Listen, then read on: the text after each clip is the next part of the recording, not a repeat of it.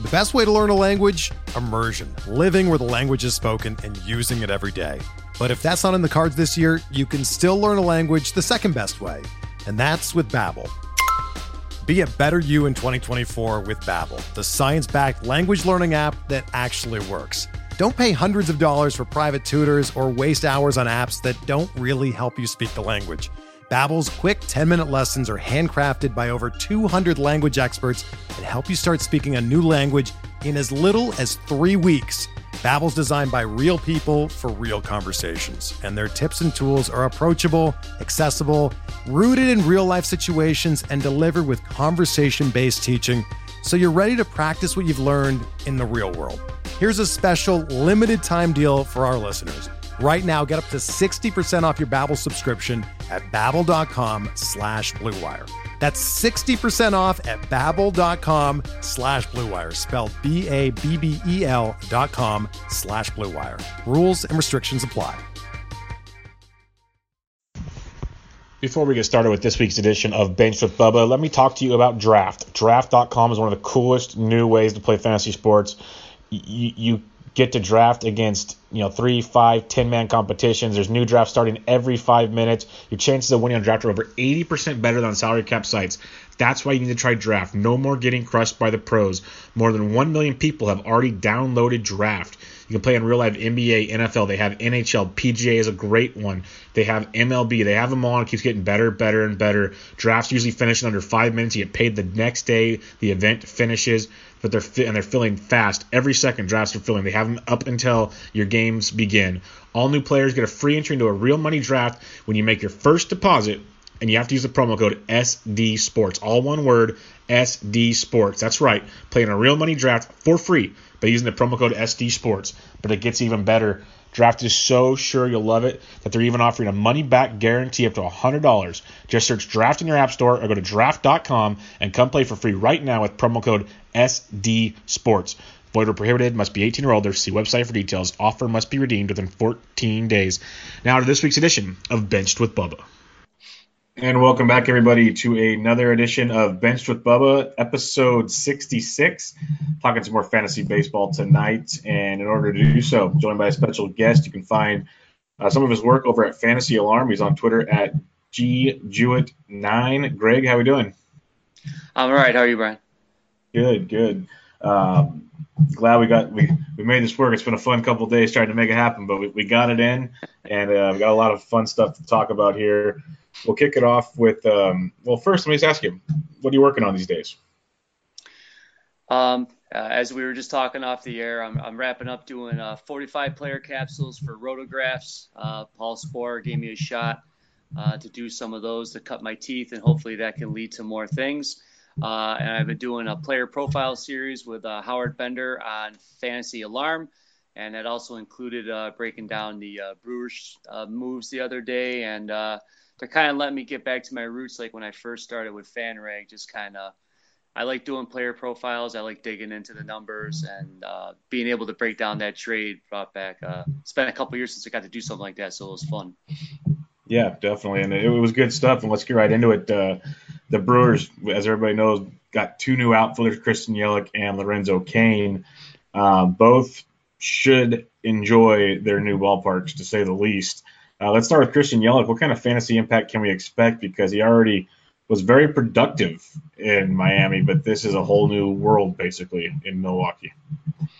It is, and you know, there's been a lot of uh, action on Twitter with people disagreeing as far as if there can be a power spike and what the overall effect on his uh, fantasy outlook will be. And it's it's interesting because you know what? I don't know that there's necessarily going to be a huge power spike, but I think just accidentally by being in that ballpark, you're going to see his home runs. Uh, trend upward just a little. I, you know, I'm not going to say Christian Yelich's going to hit 30 home runs this year, but what I am looking at is his career splits. When you look at home and road, this is what caught my interest when I was doing that article.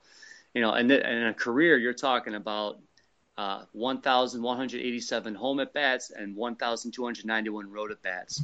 At home in Miami, he hit 278 with a 363 OBP and a 396 slugging. Away from Miami, 301, 374, 465 41 of his career home runs are on the road. So, you know, it's not going to say that, hey, you know, he's going to change his swing and he's going to adapt to the park. Um, he was, I heard an interview with him on uh, Fantasy Alarm today, and he doesn't anticipate really changing much. He even said he's interested in running more. Um, so I think what's going to happen is you see that those home runs creep back to the levels before last year in that 22 range. But I think being in Miller Park, I think it can go up to 25. Um, and if he swipes 20 or more bags, that that makes him more interesting. Where I think it could have an impact most is on the RBIs, because if he ends up hitting first or second, the RBI number is going to drop down, as opposed to driving in uh, Giancarlo Stan and Dee Gordon. True, true, and uh, I, I, think one of the, the good, the major impacts I see is uh, those stolen base numbers. We know Counsell loves to run, and that's mm-hmm. one thing they do a ton in Milwaukee. And obviously, like you mentioned, the ballpark shift and all that good stuff. I see a 2020 guy with potential for 25 25. What are you thinking? Yeah, uh, the 25 25 number was what I was thinking I was going to quote. And uh, Bowden even said that to him on the air. And Yelich said, Well, I'll see what I can do. But it was kind of funny. Uh, he, he was very uh, humble and a, a, nice kid to listen to in an interview. So it was uh, it was fun. So I definitely think 25 25 is within the realms. Um, I think you can see the runs repeat at 100. I, would be more willing to bet on 100 runs than 81 RBIs this year. I don't know how you feel about that one. Yeah, I'd probably say 100 runs because they're, they're expecting him more towards the top of the orders. Like you said, he's not going to have those pieces to drive in with the Stantons of the world and everything. So, yeah, I could definitely see him being more of a run producer, table setter for the Brauns and Thames of the worlds and everything. Mm-hmm. So, definitely with you there. Um, the other piece of the puzzle they picked up, they uh, signed Lorenzo Cain out of Kansas City and to play center field, possibly table set with Yelich for the big boys. Um, he is older, obviously, than Yelich, but still has some good years in him, and we're only worried about this year. So, what are you thinking about his fantasy value? Uh, I think anytime we are talking with Lorenzo Cain, it's just a matter of health. You know, how many how many games he's going to give us. I mean, you know, his huge season with the 101 runs and 16 home runs and 28 uh, stolen bases was monstrous a couple years ago. Uh, then he befell to injuries, and then last year he had that nice bounce back, huge second half. Um, I remember I traded for him in a league down a stretch, and he really helped one of my team uh, chase down some key categories. So uh, he's another guy who's going to benefit. You know, Kauffman's not a great ballpark for offensive categories uh, LoCain going home, and I think you know the five-year deal kind of drove it home for him. And the same thing, it's it's we're we're really curious to see what Craig Counsell's going to do. You know, what's he doing with that lineup uh, when he's when he's at you know, can you imagine being Craig Counsell sitting at the bar and you see those two trays coming across the screen? You know, you're grabbing a napkin and you're going to start toying with stuff. So is he writing Cain, Yelich, Braun? Is he writing Yelich? Yelich, Cain, Braun, Santana. You know what? Is it going to be a fluid? So it, it, a lot of it's going to depend on all of those uh, the same things that affect Yelich. But um, you know, uh, obviously it's going to put an uptick in the Cain's uh, numbers for this year and his draft position. I think you're going to see a bump soon. Yeah, I think it's going to be really interesting to see where he puts him because, like you said, that'll make a massive fantasy impact, obviously. But uh, if you if you say you slug him in at the fifth spot, well, now he's a run producer in that offense. Mm-hmm. But you put him up top, now he's a table setter. Like you said, it's it's a good luxury for Craig Counsell to have to be able to put these pieces together and figure everything out. But we know for now, and, and you said it, it's is he going to stay healthy? How many games am I getting? Because if you get the games from from Cain. he's going to produce more often than not. He's going to hit for average. You know, the power it's fluctuated, but you know, ballpark shift's going to be very nice, mm-hmm. and, and, he still can run right now. He's not, you know, he still can put some stolen bases out there. So I think he makes for a much more appealing piece. You know, in recent years, you could get Cain as your third outfielder, sometimes fourth, depending on your league. He wasn't going like crazy high most of the time. I think he's going to get bumped up into the second. Um, when you're looking at uh, not second round, second outfielder tier, when you're looking at um, Yelich and Cain, where do you expect them to go now with these moves? I haven't done a mock since the deals, um, although I told you I was going to dip my toes maybe into the BC waters soon. Uh, I think Yelich is going to see a round bump up. I think people are going to be willing to pay the tax, even though there's a lot screaming not to. Um, I think Cain will probably move up by a round or so in ADP as well. But I think people are less hesitant just because of the injuries past, and people might have been burned by that. So uh, people have a long memory in fantasy, so it's it's always interesting to see some guys you can always get a bargain on just based on some of the factors. That's true. The uh, the elephant memories that some of these uh, these fantasy owners do have. It is so very very true. Now let's shift over to uh, a couple player profiles you've done recently, and one of them really really has my attention. I think I've asked the last like four guests I've had about Mr. Ozzie Albies because there's always the helium the helium guys in a draft season, and Ozzie Albies so far, in my opinion, is one of the leaders in that clubhouse right now. Is you know, he had a great second half with the team last year. I'm a DFS guy a lot of the time with season long, and he was great value, and not many knew about him then. He produced. Now everybody is drooling to take him this year with a full time job. What are your expectations from Ozzie Albies? What is, is what everybody's saying reality, basically?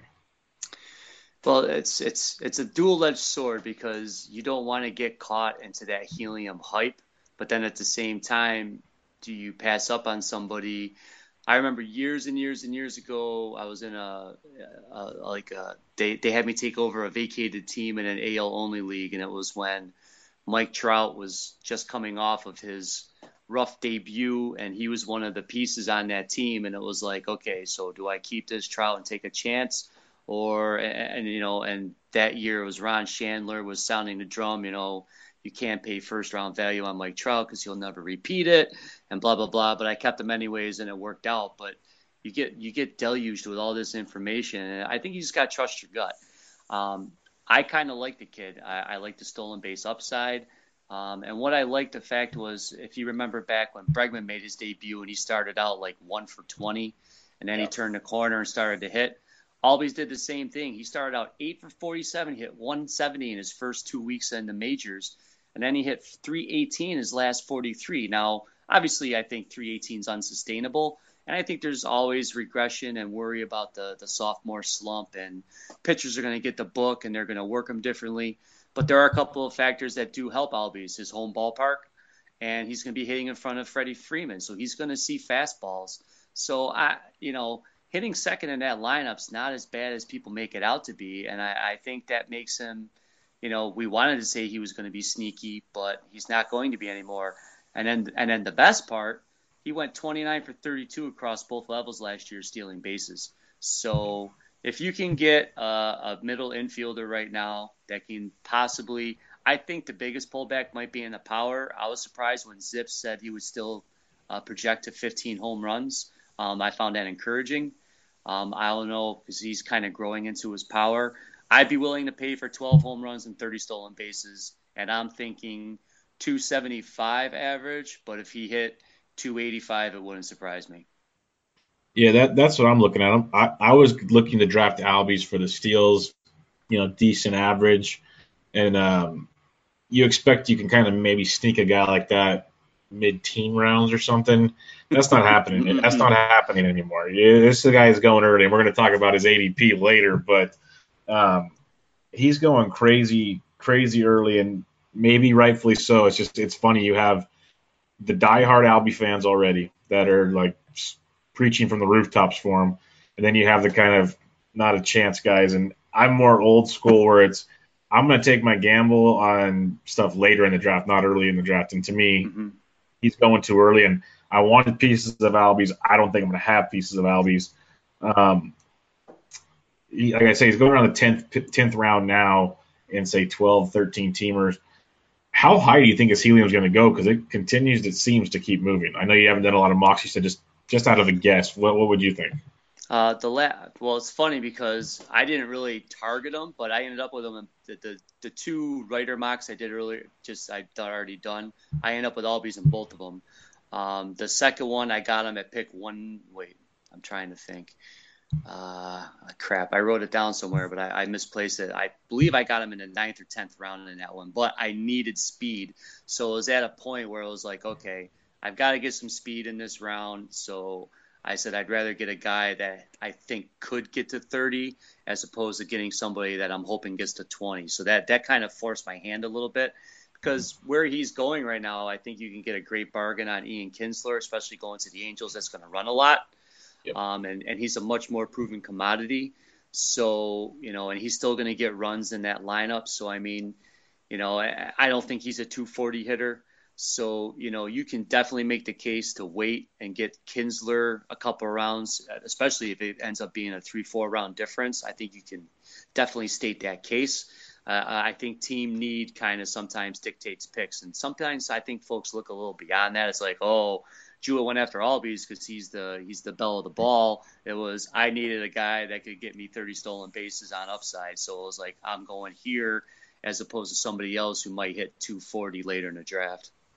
And, and that's a very good point you make there is when you're drafting baseball, especially like in a roto league, even head to heads and points, points especially as well. But you're drafting a lot of total team mold. Like whereas football mm-hmm. or whatever, you got positions and you're filling these voids and totally different atmosphere.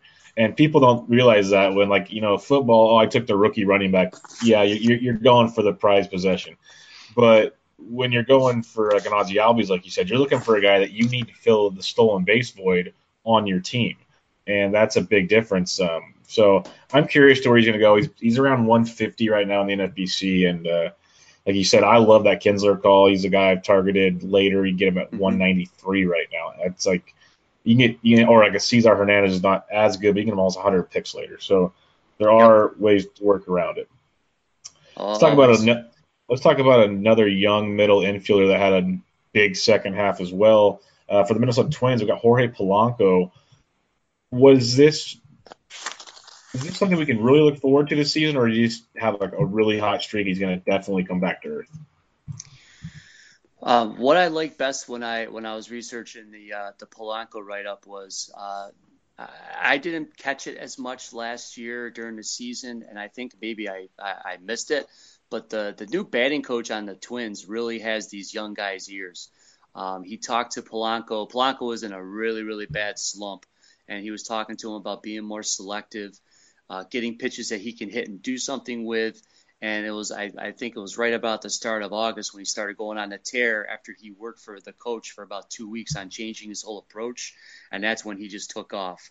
Um, you know, it's funny because he was like a fringe guy. He kind of was on people's radar a couple of years ago, and then he flamed out, and then everyone kind of brushed him aside.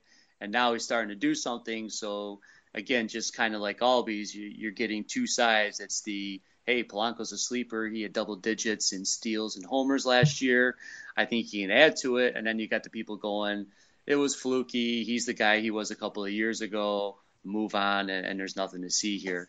I I'm very interested in him. As a matter of fact, I think you know as as as I'm doing more and more research, I'm really starting to understand that I've never been a draft pitcher early guy. You know, I'm mm-hmm. one of those dinosaurs. And, you know, Ray Flowers will have his it'll be on his tombstone that he's not going to pick a pitcher before the round the ninth round. But if you're going to go in an NFC NFBC draft, you you can't do that. it's just the the market doesn't allow you to to make that happen.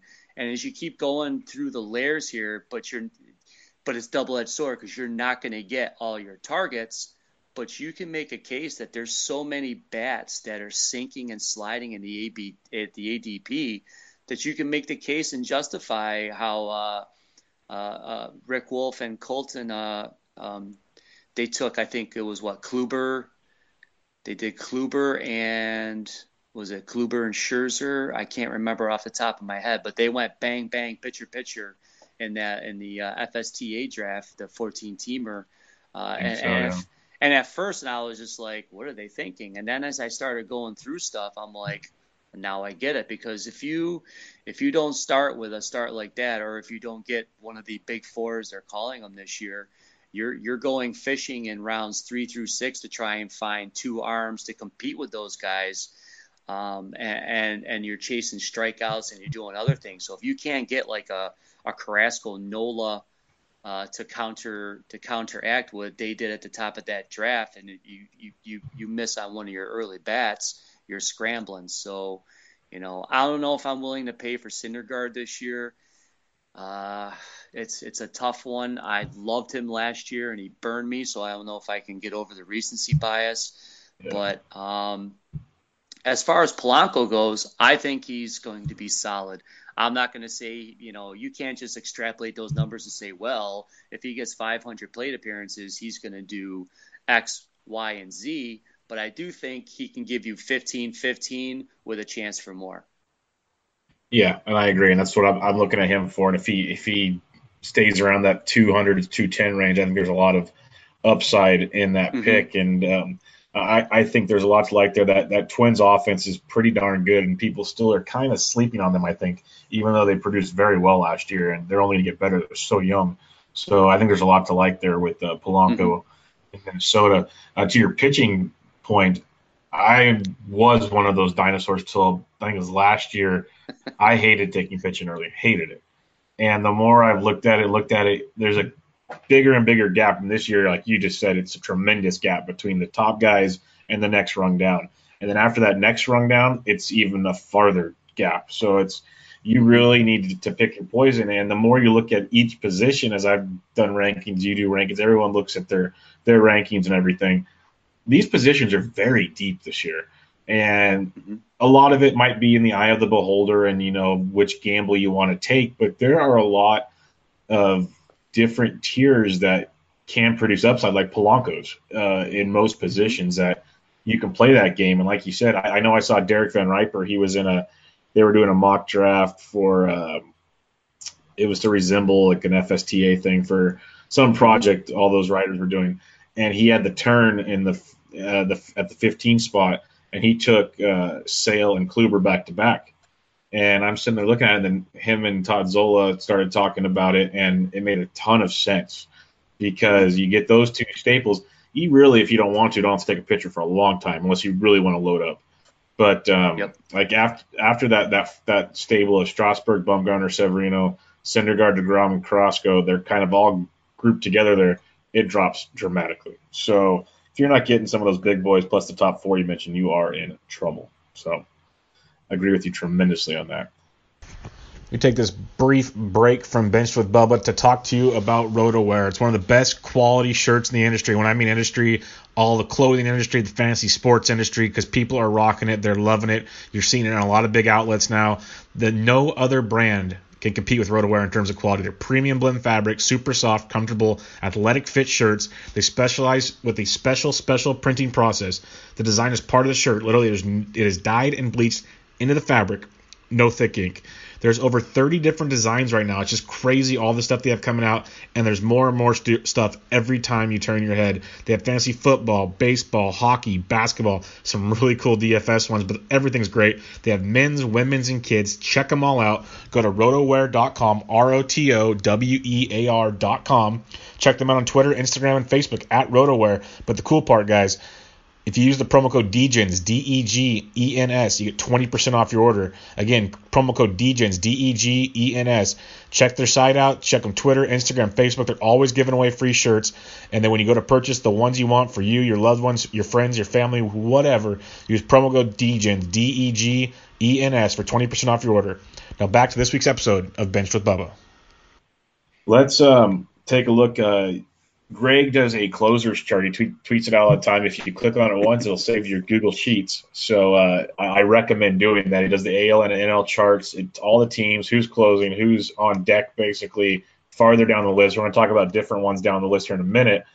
But one uh, thing you highlighted in one of your player profiles, which I really, really, it opened my eyes to him, was Roberto Osuna of the Toronto Blue Jays who's just a quiet guy. I think a lot of it's because he's in Toronto. But let us know about what you found on him because the number comparisons you made were very eye opening. All right, so here's the deal. Uh, first off, I became a fan of Osuna when he uh, he admitted he was dealing with anxiety issues. So to me, that was tremendous. You know, I, am a phys ed teacher. Um, I, I have to deal. I'm dealing with some kids that are dealing with personal issues, and it takes a lot of stones Um, and, and, it was even in the article that I read it uh, by the one guy because he was like, he goes, you know, the manager said, and you, I think you you should probably recall it from last year. There was a game mm-hmm. there he was supposed to close and he didn't go in, and of course my timeline got flooded like, what the heck's going on? And who's the next closer in Toronto? And I'm like, everyone take a breath. Um, but you know, and he said he wasn't feeling well today, and and Osuna could have simply went into the clubhouse and said, you know what, yeah, I just, you know I was feeling a little off and I couldn't do it today. And you know, I, you know, I, I told the manager and I couldn't pitch. He he told the the reporter, and, and what blew my mind in his second language that he was dealing with anxiety. You know, he's just like I just felt, you know, it's like. Uh, I don't know if you've seen the old the, the movie the replacements. He was almost like oh, referring to yeah. quick the quicksand. You know, I remember one time I was making my son watch that movie, and he's like, "Wow, you know, he's a hockey player." He goes, that makes a lot of sense because there's just some times where you just are stuck. And you know, he was he was he was far from home. He was in in, in Anaheim, and things just kind of hit him. Um, and, and I would think it was probably because he was close to the close to being to Mexico and maybe his family, and maybe things just kind of overwhelmed him. Um, so he came back from that, and, and you know I think everybody remembers last year the 10 blown saves. You know he had some rough outings. He had the rough outing in the WBC to start the year, so that kind of made people teep it right from the beginning.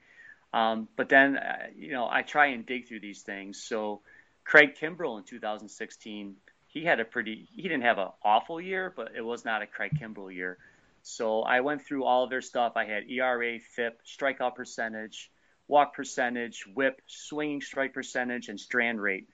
Osuna had a better ERA last year than Kimbrel did in 2016, and now this is the year before. I mean, think of the year Kimbrel had last year. It was arguably one of the, you know, it was obviously a top two reliever year, and it's one of the best ones I can think of in recent. He he struck out 50% of the hitters he faced. 50%. That's crazy. that is ridiculous. Just try and get your head around that because I was tracking at the end of the year. Yeah. He had to strike out like one guy in his last appearance, and he did it. I'm like, oh my god, he got it. All right, so 3.38 ERA last year for Osuna. In Kimbrel in 2016, it was 3.4. 1.74 FIP for Osuna last year. That one raises your eyebrows. It was 2.92 yeah. for Kimbrel. Um, I'll, I'll save the strikeout and walk, but I'll do the K minus BB because that's a stat I love. 29.7 for Osuna last year. It was 24.1 for Kimbrel in 2016. Osuna's never had a whip above one as a major league pitcher think about that. We don't think about that. That's pretty crazy. His, his swinging strike percentage last year was 16.8 compared to Kimbrel's 15.1 in 2016, and his strand rate 59.5 percent. That's horrible for a reliever. Any sort of positive migration uh, migration there of his of his statistics means his ERA is going to come down. Kimbrel's in, in, in 2016 was 70.9. So even if he only gets to the Kimbrel number, you're looking at that ERA getting down into the mid twos. And I yep. still think this kid is hopefully finding his prime. Uh, and it, there's not really a huge bargain because he's going about 80 in the uh, NFBC ADP as the fifth reliever. But I still think you can get a top two guy right there. Like, you know, I love Chapman. He's got swagger, but he's never saved 40 games. Uh, I think I'd rather have Osuna, especially at the ADP this year, than Chapman and those guys. I think the case can be made. I think the only one I would take over him would be Jansen, but I'm usually, especially if I did something like with a pitcher in the first couple of rounds, I'm probably not going to go get a closer in the fourth. Yeah, no, and that that's why I really wanted to talk about Osuna here because if the way things are looking, like we said, you're gonna have to take starting pitching earlier than you usually would like you're not going to want to waste another early pick on a, a top end closer, as good as they may be. Jansen's the only one, like you said, where I can kind of wrap my head around because his numbers are freakish and they're consistent and they're game they're yep. game changing. Like as a Giants fan, it pains me to watch him enter a ball game. It's just ridiculous. Um, but yeah, Chapman's got his issues, and you know Kimbrel really really good. No no disrespect there, but if he can wait a couple rounds or something and get an Osuna then. And like last year, I was big on right. man. We're going to talk about some guys that you can get later. Just those couple rounds from a Chapman to an Osuna can be tremendous. And you say like, if people don't really understand the advanced statistics a lot, that's fine. But go look at go look it up on Fangraphs. They have the definitions. His ERA is three three eight last year, and you said his FIP is one seven four. That is a yeah. gigantic gigantic gap on what reality should be. Yeah, and, those, when, those, numbers, those numbers are going to meet somewhere in the middle, and hopefully exactly it's a good one. And and here's one for you. So if you're if you're not an advanced stat guy, he had 39 saves last year. 26 of them were clean. Yeah, that's very very unreal these days. And and eight of them he struck out the side. That's that's pretty good. Well, and you know, for a guy that had a rough year, like I have his his baseball reference page up right here. So he had the 3.38 ERA last year. His previous two years, 2.58, 2.68. Take that all day long. Give us that. Uh, like you said, last year he only had nine walks. He had 14 and 16 the previous two years, while he increased his yeah. strikeouts each year. Like and, everything you're saying, I never would have looked into him until you brought him up. Like these numbers, that's why I love the community we're in. We can all talk to each other and figure this stuff out. But this is ridiculous what he can do. A whip of never above one. People need to really people understand how good that is now. Just look up what the definition of whip is and what that means to a pitcher. That is ridiculous. And and that um, helps your team. So if you've got yeah. if you've got two good pitchers at the top and you got Osuna as your top closer, you're really helping your ratios out. Um, and that lets you take a chance on somebody later in the draft if you want to for like strikeouts um, and things of that nature. So it, those those things blow your mind. So it, and there's another helium guy I'll talk to you later if we talk starting pitchers a little more because I was doing research on a couple of pitchers for their stuff on RotoGraphs and and the similarity. I'm gonna tweet it out tomorrow maybe. This will be the teaser moment, but it, it blew my mind. I'm like, if these guys are so similar, I'm not paying the price on them. We will definitely get to him later. I just wrote a, a note down. We will talk about him. Um, let's get into. We're gonna. I was looking at your closer charts and I didn't want to go over every possible situation like the close close ones because well closers change so often and we haven't even hit spring training yet so all heck could break loose. Mm-hmm. but there were some very interesting ones because on your pages you highlight the ones in green to you know take a stab at and maybe roll the dice on down the line. And let's talk about a couple of them we'll start in arizona. Um, they picked up a reliever out of japan that many know about yoshihisa hirano. I probably butchered that. But um, really interesting stuff that he has. Why should we, or what are we looking at with him? Uh, the words. Okay, so we have no idea what this guy's going to do. Spring training is going to be monstrous towards figuring him out. Um, and, and, from having to track these closers so hard, for the folks that are going to be chasing saves and, and, are doing drafts later in the spring, what you're looking for is the guy that's working the fifth inning. So that's usually the last inning the starters are in. The closer comes in, gets his inning, he goes off into the sunset, and then the guys that are wearing number 79 are coming out to roll through the mound. So, um, but but here's the thing: the the beat writers keep saying that the quotes from the front office are, you know, he's someone we're taking a look at, and, and teams kind of give you the hints. So, I love Archie Bradley. I I sounded the Archie Bradley drum all last year. I tweeted pictures of him looking like Yukon Jack. I, I think he's a cool guy. He's arbitration eligible this year, and I think Arizona, Ooh, as we all point. know, is trying to good save a lot of money. You know, they can't shed that Greinke contract. They're not looking to pay people. That's why they haven't signed JD Martinez. They don't have that money available. You think they're going to go let Archie Bradley get 35 saves and have to pay him pay him top that dollar? Is, Absolutely not. great point. They're going to bury him just like the Yankees did to Dellin Betances. They're not going to give him that money. So, you know, Bradley might get disgruntled this year, but I think he's a pretty good team guy, so I don't think that'll be an issue. But I think there's going to have to. I think um, our import would have to flop. I think Boxberger would have to flop, and then it would have to be Archie Bradley. I think they're gonna. They keep adding to that bullpen with all of these weird people. I mean, didn't they just sign Neftali Feliz for God's sakes? Yes. Just, yeah, that was just, ridiculous. They're they're throwing anything at the fit at the wall to see if it'll stick, just to make sure that they don't have to pay Archie Bradley. And and it stinks because I again. I took Archie in my in my first mock draft, and every, the draft room's oh that's a great pick, and then I started thinking about it. I'm like, you know what? I don't know if they're going to do it. I don't know if they'll let him do it. They might let him get like a two inning save every now and again if they don't want to turn it over and he's he's grooving.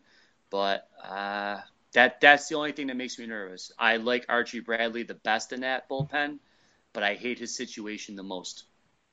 Yeah, and uh, that makes a ton of sense because yeah, he is their best piece. And Boxberger's good. He had his moments Tampa Bay, regressed a little, But closer wise, Bradley should have the best stuff in that bullpen. There's no reason why he shouldn't be closing. I thought he should have closed last year when Rodney had his issues, but Rodney figured it out enough. But um, the, the the part you mentioned about the arbitration is very very well said because I hated when the Yankees did it to Betances and they're going to do it mm-hmm. to him until he's gone. He's leaving. This is one way to get rid of a player, basically. Oh yeah. But um, yeah, but yeah, I, that's a good point. This is why I brought up the three ones I thought were in the stickiest team situations, basically. Like the next one I want to mention is the Miami Marlins. You know, they brought Ziegler in, but you have highlighted Drew Steckenrider, who honestly I love baseball and I've never heard of this guy in my life. Which I have a feeling when we look at the Marlins 40 man roster, a lot of the time we're not going to know two thirds of them. But um, Drew Steckenrider, what can you tell us about him? Because this bullpen, I could see seven different guys closing by the end of the year. Oh yeah, this bullpen could be a hot mess. Um, here's what I like about Steckenrider. He came up in the second half and he was throwing hard. Um, he doesn't have the uh, Twitter acclaim. A lot of people are on Team Barraclough, but um, they have similar warts as far as walking too many people. Um, I think Steckenrider has a little cleaner bill of health. And I think he was able to rein in and control, especially in the second half around down the stretch. He was starting to cut the walks down. Um, he had a he had a couple of flameouts, but I think he's a high octane arm that could play in the ninth inning. And this this has as much to do with me not trusting Barraclough, and I just don't think you know that if if they get anything out of Ziegler, they're going to deal him at the trade deadline. So if if you've got Steckenrider, it might take till the second half but even still, then you're getting 12 cheap saves. So those guys, they they make their they they do well for you in you know around like 45 of an FBC draft, and people are like, why the hell is this guy taking Steckenrider? Well, yeah. that's why, because I'm hoping for 12 saves uh, from July on when they finally let Ziegler go to a contender, and Barraclough is probably flamed out again.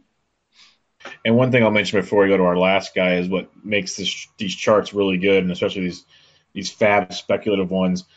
Uh, not all leagues, but there are a good amount of leagues starting to go to saves and holds leagues, mm-hmm. and that makes these guys tremendous in my opinion. Plus, these are like strikeout guys, so your your ratios and everything.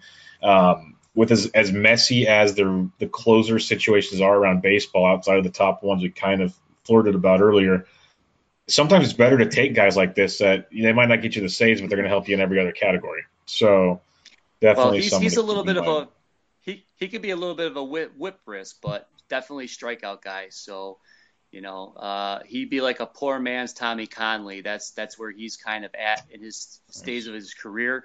But if he can take that next step and get the control down, Kahnle last year cut his cut his walk rate, and we saw what happened with the with the 92 spike out uh, strikeout spike. So.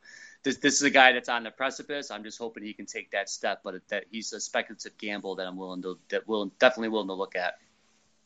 All right, let's go to the third one here. The Chicago White Sox. They're uh, apparently going to, to town with Joakim Soria at the moment. We know how that's going to go. It's another just like the Marlins. if he if he does well, he'll be traded. He's not going to be there. Like literally, they're flipping that the second they can. And Luis Avilán is not the next best option. So, talk to us about Thyago Vieira. All right, so he's on a similar career track to uh, another uh, Mariner named Edwin Diaz. He was a and, and, a lot of these closers start out as starting pitchers in the minors, but they can't get a third pitch.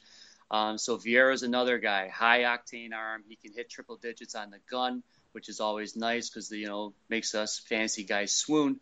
Um, same thing. If he can rein into control, he struggled with his walks when he came up a little bit, but he did adjust as the season was going on. He's a live arm. And if we can get that second pitch and we see that spike out, uh, strikeout rate spike, I, I, keep stumbling on that tonight. It might be because it's one in the morning here, but anyways, um, uh, if he can take that next step, he's another person in the second half. I could definitely see taking over that bullpen and, and not giving it away. Now uh, they do have some other pieces hidden away out there, and it all some of it's going to depend on health. But I think Vieira is definitely someone I'm going to be tracking in spring and see how he does in his uh, in his innings in the setup role and see if he's really if he really adapts to that role and commits to it. Uh, I think he can definitely take over that mound. I like that Edwin Diaz comp because you know he had a rocky year last year, but his stuff is phenomenal. So uh, Edwin could be one of those bounce back candidates, really, in my opinion. That could Mhm. we could we could see having a good splash this year. Um, before we mo- move on from relievers, because pretty much every team's got a question mark for the most part.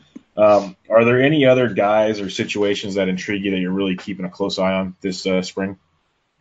Uh, yes, I want to see how uh, how the Braves use AJ Minter uh, this spring. You know, they, he was pitching like every third day when he first came up, and they were really being delicate with him. Um, I think this is an arm that's definitely could be the best one in the Braves bullpen. Um, he's another guy that I've been taking later in uh, in mock drafts, and somebody I would definitely be looking at in the NFBC. I don't trust Arodys Vizcaino at all. Um, he melts down too much. He puts too many. He puts way too much traffic on base. He's a whip killer at times. Um, he'll get you five like great saves, and then he'll blow five in a row. He's so streaky and up and down. Uh, as the Braves go through this process, I could see Minter ascending to the top of that uh, of that bullpen uh, at by uh, midseason, if not sooner. Um, it'll be interesting to see. And and you know who the hell is anyone going to draft an Angel closer this year? I mean, Mike who is the who is the Angels closer this year? Mike Scioscia is the source of more gray hair for me through the season than any manager I can think of. And, and you know what? He might be ahead of the time because he just puts in whoever he thinks is hot. But for me to try and say who the closer for the Angels is, even on a day to day basis, much less week to week, oh my lord, he's a killer.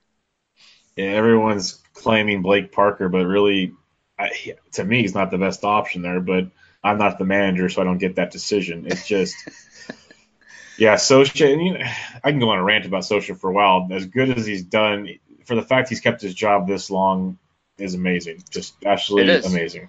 Like we're talking over a decade, over a like he's he's approaching two decades pretty soon. it, it's it's it's crazy in this day and age. Um, before we do the ADP talk, who's the helium starting pitcher? Ah, okay. So as I'm doing my thing for RotoGraphs, uh, they gave me 45 guys, and some of them, I mean, three of the guys are playing in Asia right now, so that kind of tells you where the part of the barrel I was getting my names from. But I got a couple, I got a couple of nice ones. So and today, I don't know why, and, and it's weird how things happen. So. I, I was working. I, I was trying to get like five done a day because they gave me 45 and they're due tomorrow. I've got 41 out of 45 done. I only got four left and I've got Tommy Kahnle preps. That's why I was able to pull that 92 strikeout stat right off the top of my head because I was researching them uh, before I left school today. Um, so one of them is on your beloved Angels, and one of them is on the Cardinals. They had almost identical swinging strike percentages. Uh, their ERAs were almost in line.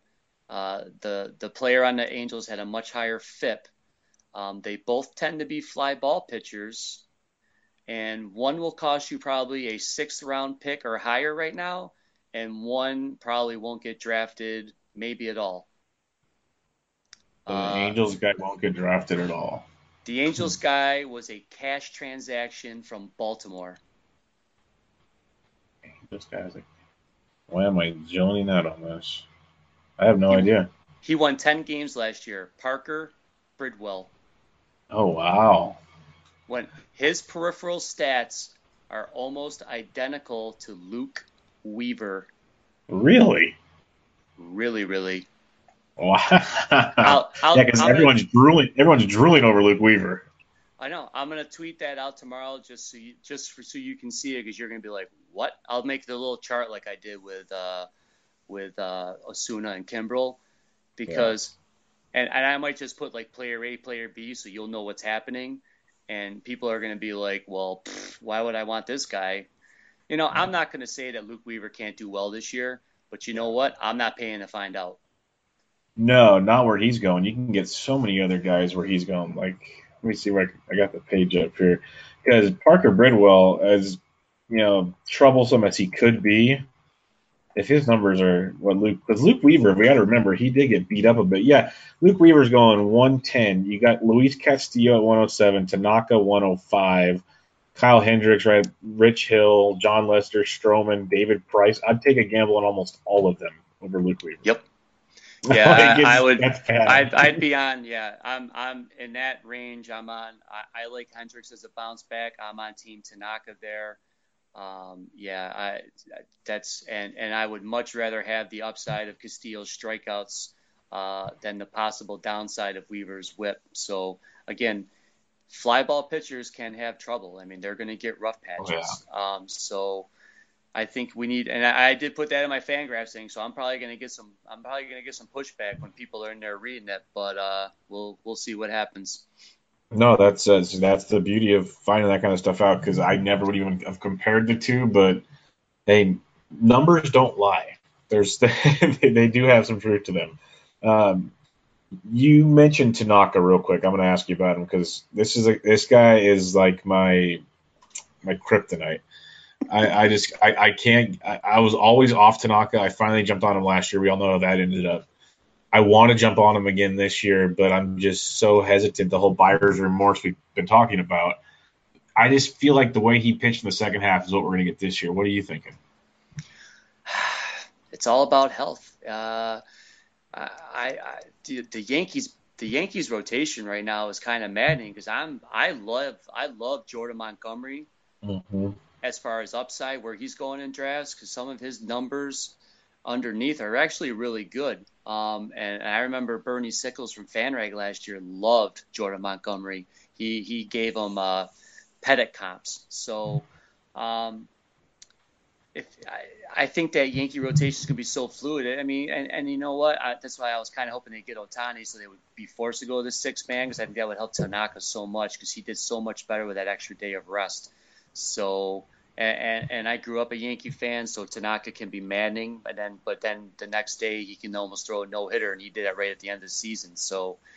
Uh, that's a tough one. You, you know, and again, some of it's going to depend on your construction, like we talked about earlier. So if I have, uh, if I go Kluber and I go Sale at the turn, I'm probably going Castillo there because I'm looking for yes. the upside. I've got the safety, so I'm going to try for the home run right there.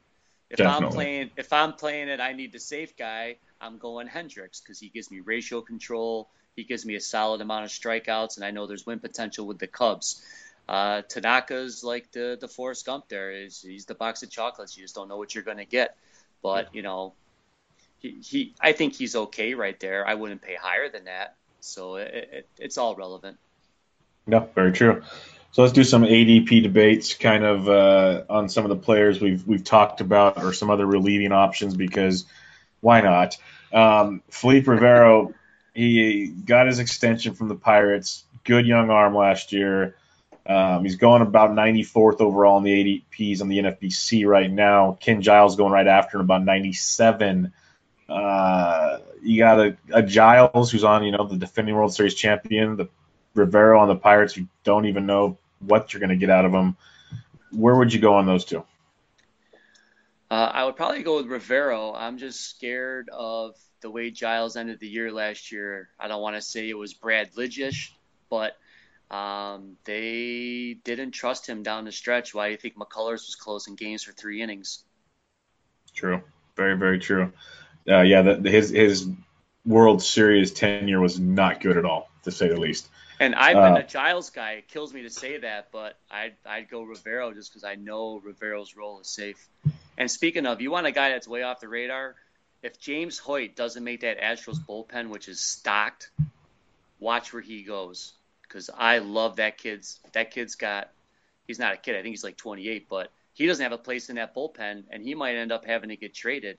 Um, whatever team, like if the White Sox or some other team is paying attention and they can grab him, that he's a very intriguing arm. That's a good call because yeah, Joe Smith, Hector Rondon, Devenski, and others are all going to be taking up the time there. So, mm-hmm. very good point there. Another closer question here, and this one's interesting. You got Wade Davis, who had a rocky kind of postseason as well, goes to Colorado. Obviously, not the best place to pitch. Uh, he's going 103 overall. Cody Allen's going about 104, right behind him. Cody Allen, pretty darn good lately. Um, one pick apart here is Wade. Basically, is Wade Davis worth this pick in Colorado? I want to think so but I'm not positive. I would probably pass on both of them right there. Not going to lie to you. I, I don't mind Cody Allen, and last year he was at a much lower price, so I was willing to pay it. Uh, this year, I'm not so sure. Yeah, that's fair and enough. Speaking uh, of which, uh, another guy I like Nick Goody in that bullpen, Cleveland. Nick Goody, he's really talented, very mm-hmm. talented young arm. Um, yeah, there's a lot of closers going early. This might just be more because NFBC they're taking them earlier for some stability. Once Fantasy Pros kind of gets their conglomerate ADPs out here pretty soon, they'll probably get some better idea of mm-hmm. where things are where things are going. Um, last closers one I have for you here. This is this was my sleeper darling last year, and he was tremendous. Now he's not a sleeper anymore. Alex Colome for the Tampa Bay Rays for now with the Tampa Bay Rays he's going 116, and you got the the recently extended Brad Hand from San Diego going 117. Hand's really really good, no doubt about it. Colome showed how good he can be. Um, do you prefer who do you prefer out of the two? Um, I think they're almost a push. Um, I might go Hand just for the extra strikeouts, but I'd rather have either one of those two than the two guys you just asked me before that. I completely agree with you because I, I, feel like if you're not getting one of those top ones we mentioned, it's almost time to drop down and just take a couple later type thing. Mm-hmm. All right, let's go to the second base position. We talked about Ozzie Albies earlier. Uh, I mentioned he's going about 148 overall. Right next to him as a second baseman, I really, really like if they give him the playing time, which is questionable, being Ian Happ at 141, so about seven picks sooner. Would you rather roll the dice on Happ or stick with Albies? Uh, I'll stick with my Albies guy just because I'm looking for the stolen bases. I can probably find the power elsewhere, but I do think Ian Happ's a little overlooked by uh, many people.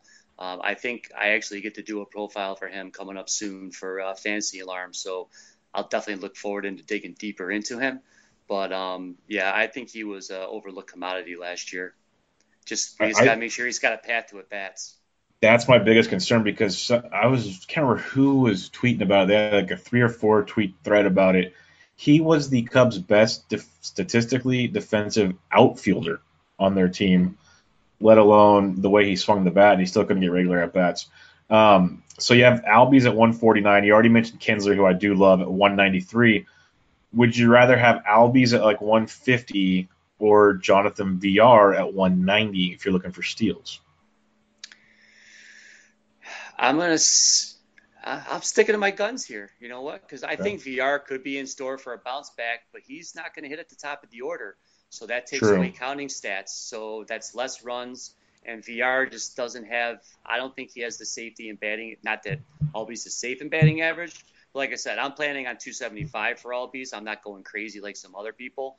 Um, but I, I think uh, we saw Villar's peak and we saw his valley. So he's going to end up somewhere in between but I, I would rather have the safety of Albies, what I said earlier, than Villar's in between. No, that's very, very fair. Okay, the last one I have for you, uh, one of your recent write we didn't talk about is Carlos Santana going over to Philadelphia. Great ballpark to hit in. One of the most consistent hitters in baseball when it comes to average home runs, the works. He just continually gets, puts up almost the same baseball card every year when he's with the Indians. Mm-hmm. Heads to Philadelphia, the bandbox of Citizen Bank. He's going 174 and going 176 is Josh Bell of Pittsburgh, who more and more people he's he's not helium, but he is rising up a lot of people's boards of late.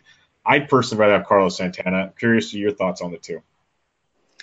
Uh, me too. Now, if you ask my my former compadre at FanRag, Jim Finch, he was uh he was the the leader of the Josh Bell bandwagon, and I, I do like Bell's ability to get on base, and he does have uh, late blooming power. But I really think Santana hitting third, I, I'm hoping he hits third in that lineup. Um, I think you can see a return to near 30 home run production that he did just one year prior uh, to the last one. And uh, I, you know, again, yeah, he's going to hit 257. I think he's done it the last two years in a row, but that's okay. So if, if I'm drafting at this point in the thing, but I'm looking at a boost in RBI by hitting third, and I still think that Phillies lineup is, as you know, as bad as the Phillies might end up being this year, they're going to score runs. All right, one more guy. Since I, am staring at him right here, he's going two first basemen ahead of Santana. What's your appeal, opinion on last year's Mr. Helium, Greg Bird? I think you're paying the Yankee tax. You know, the, we make the joke in, in DFS about the Rockies tax when they're at yep. home. Um, I think you're paying a Yankee tax because will he hit left-handers? Is he going to be a platoon? You know, yeah, you know, he could hit 25 runs as a platoon player, but again, counting stats, I think I would rather have Carlos's counting stats because I'm going to get more runs, more RBIs at probably the same batting average. No doubt about it. Well, Greg, I appreciate it. That was really, really good stuff. Got a lot covered there, and um, we'll definitely do it again sometime and see how things hash out over the spring with your closers list and all that other good stuff. And I look forward to seeing your, your work coming up for Fantasy Alarm, RotoGraphs, all that good stuff. But uh, thanks for joining me, man. Appreciate it. That's awesome. Yeah, you're doing great work. Keep plugging away. I love reading your stuff as well. So uh, yeah, anytime, and I'll I'll pop that thing tomorrow so you can have a giggle. Yeah, I'm looking forward to that because I, am more looking forward to the responses to that. it's going to be great. but everybody, yeah, right. go check him out on Twitter at uh, G Jewett nine, um, and just follow his stuff. Great stuff. So thanks for joining me, man. All right, thank you. Everybody, this is Bench with Bubba, episode 66. We'll catch you guys next time.